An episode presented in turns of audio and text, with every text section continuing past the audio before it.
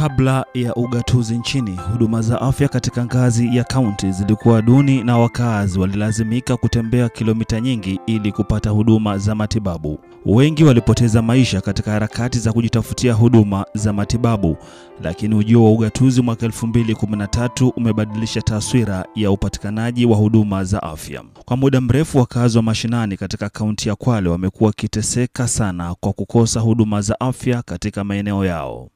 Mnyanze Nyanje ni mkaazi wa Mbuluni huko Ndavaya, anaeleza jinsi walilazimika kusafiri kilomita nyingi ili kupata huduma za matibabu. Tumepata shida miaka mingi tangu Kenya izaliwe. Hatukuwa na mradi kama huu sehemu hii. Mradi ulikuwa dispensary ni Ndavaya, Kizibe ama Kinango Hospital, ambapo hizo ni kilomita zaidi ya kilomita kumi kila mahali ukitaka kuenda. Kwa upande wake Esther Mlungo Ngome walitaabika pakubwa kwa kukosa huduma za kuwahudumia mama wajawazito hapo awali kabla ya zahanati ambayo sasa imekuwa msaada kwa wakazi wa eneo hilo. Anasema kuwa huduma za mama wajawazito pamoja na matibabu mengine zinapatikana kwa urahisi katika zahanati ya Ndavaya. Kulikuwa kuna shida ya wakina mama wakati wanajifungua, kulikuwa na safari ndefu ya kutafuta usafiri mpaka Kinango, lakini tunashukuru saa hii wamama wanapokuwa wajawazito wana urahisi wa kujifungua. Pia tunapata matibabu, kuna madawa yenye tunapata kwa urahisi. Katika wadi ya Samburu, wakazi wa eneo la Chanzo wamepata fueni baada ya kupata zahanati kwenye eneo lao, kwa kuwa hapo awali walilazimika kutembea kilomita 15 hadi Samburu ili kupata huduma za matibabu. Na katika zahanati hiyo kunapatikana huduma mbalimbali ikiwemo wodi ya kina mama. Hadija Gharama ni mkaazi wa Chanzo ambaye anafurahia kituo hicho cha afya ambacho kimekuwa na msaada kwake baada ya kujifungua katika kituo hicho. Kitambo walikuwa vile hakuna matani tu wengi walikuwa wanazalia nyumbani, lakini sasa hivi pia tunashukuru kuna vitanda vya kutosha, wamama wanajifungua, wakijifungua pia wana, kuna vitanda vya kulala, wanakaa mpaka masaa kama ishirini na manne ndio wanaweza kupelekwa nyumbani. Kwa upande wake mkazi wa eneo la Vuga Juma Tunu anasema wamefaidika pakubwa na ujenzi wa zahanati ya Bila Shaka ambayo imekuwa na msaada mkubwa kwa wakazi wa eneo hilo la Vuga. Bila shaka, kulingana na Tunu, ili wananchi waendelee kupata huduma saa 24 katika zahanati ya Bila Shaka kwenye eneo hilo, kuna haja ya kujengwa nyumba ya daktari karibu na zahanati hiyo. Amesema uwepo wa nyumba ya daktari katika zahanati hiyo kutasaidia wananchi kupata huduma hata nyakati za usiku. Hakika kituo cha zahanati ya Bila Shaka ni kituo ambacho kinatusaidia sisi kama jamii ya Kunduchi Village Unity ambacho ndilo tegemeo letu katika sehemu hii, na tunashukuru, lakini chochote kile lazima kiwe kina changamoto. Kwa wakati huu zahanati ile tunakosa nyumba ya daktari, ndio hakuna kwa sasa na inapelekea kiasi cha kwamba labda mtu ameshikwa na tatizo usiku, kwa mfano mambo ya kuumwa na nyoka wa kina mama wajawazito, labda ni usiku, kiasi cha kwamba hata akifika pale katika zahanati anakosa huduma kwa sababu daktari hayuko.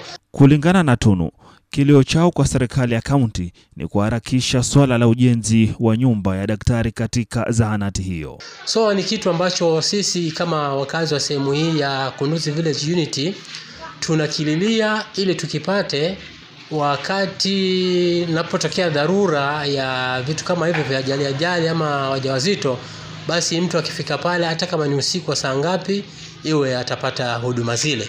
Kwa hivyo kitu ambacho hakuna kwa sasa ni nyumba ya daktari, na tunaomba serikali yetu ya kaunti ya Kwale ipae ipae kipaumbele swala hili la nyumba ya daktari.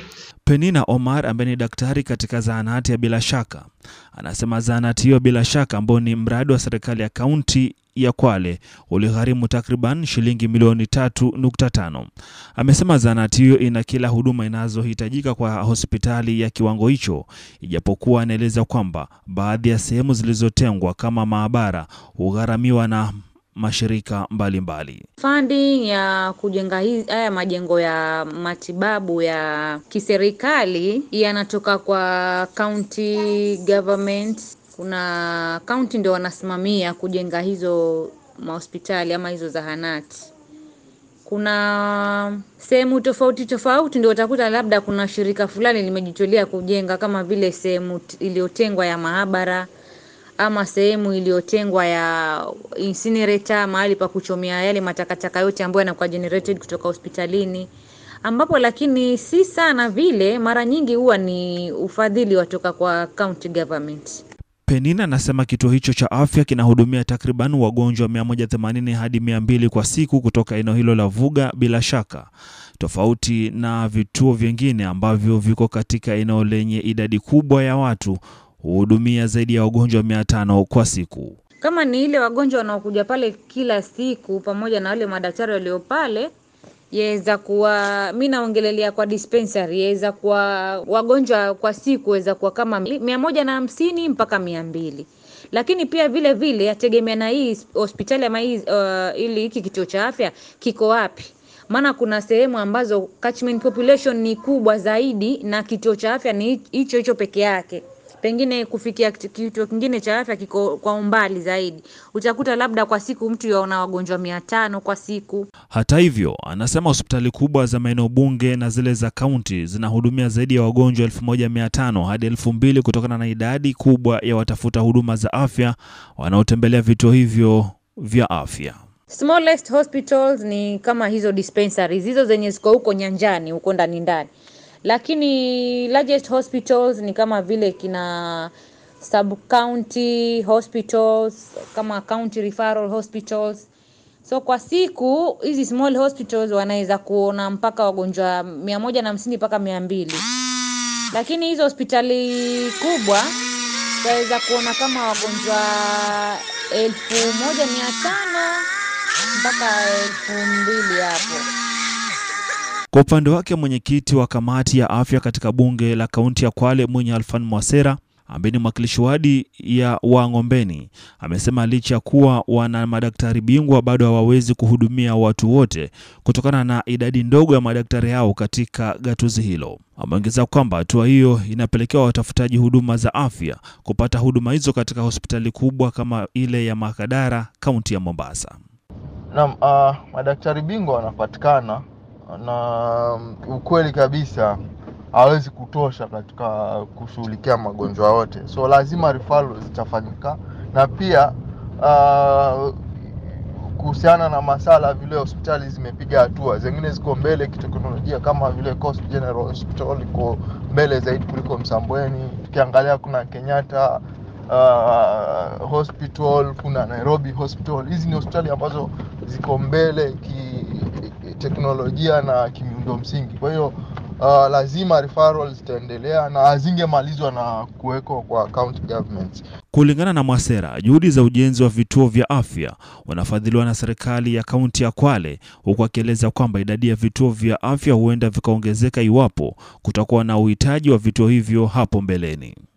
Hadi kufikia sasa, kaunti ya Kwale imejenga vituo vya afya 137 tofauti na hapo awali ambapo wananchi walitegemea kupata huduma za matibabu katika hospitali kuu za eneo bunge ama za kibinafsi. Uh, hii uh, inategemea na vile ambavyo uh, wananchi wanatembea kwa access services za dispensary. Je, wanatembea kwa umbali gani? Kama anatembea kwa umbali sana, lazima katika government ambayo itakuja itajaribu tena kuongeza vituo katika zile sehemu ambazo wagonjwa wanatembea muda mrefu, ama kama distance ni ndogo ndogo vizuri, hospitali zimepatikana kwa wingi wakati wa uongozi wa, wa, wa sasa basi yule ambaye atakuja itabidi ahakikishe kwamba anaboresha vile ambavyo vina exist so that uh, Na hadi kufikia hapo, msikilizaji, nahitimisha makala ya jinsi sekta ya afya ilivyoimarika baada ya ugatuzi katika kaunti ya Kwale. Nimekuwa msimulizi na mtayarishi wako Ali Nariri.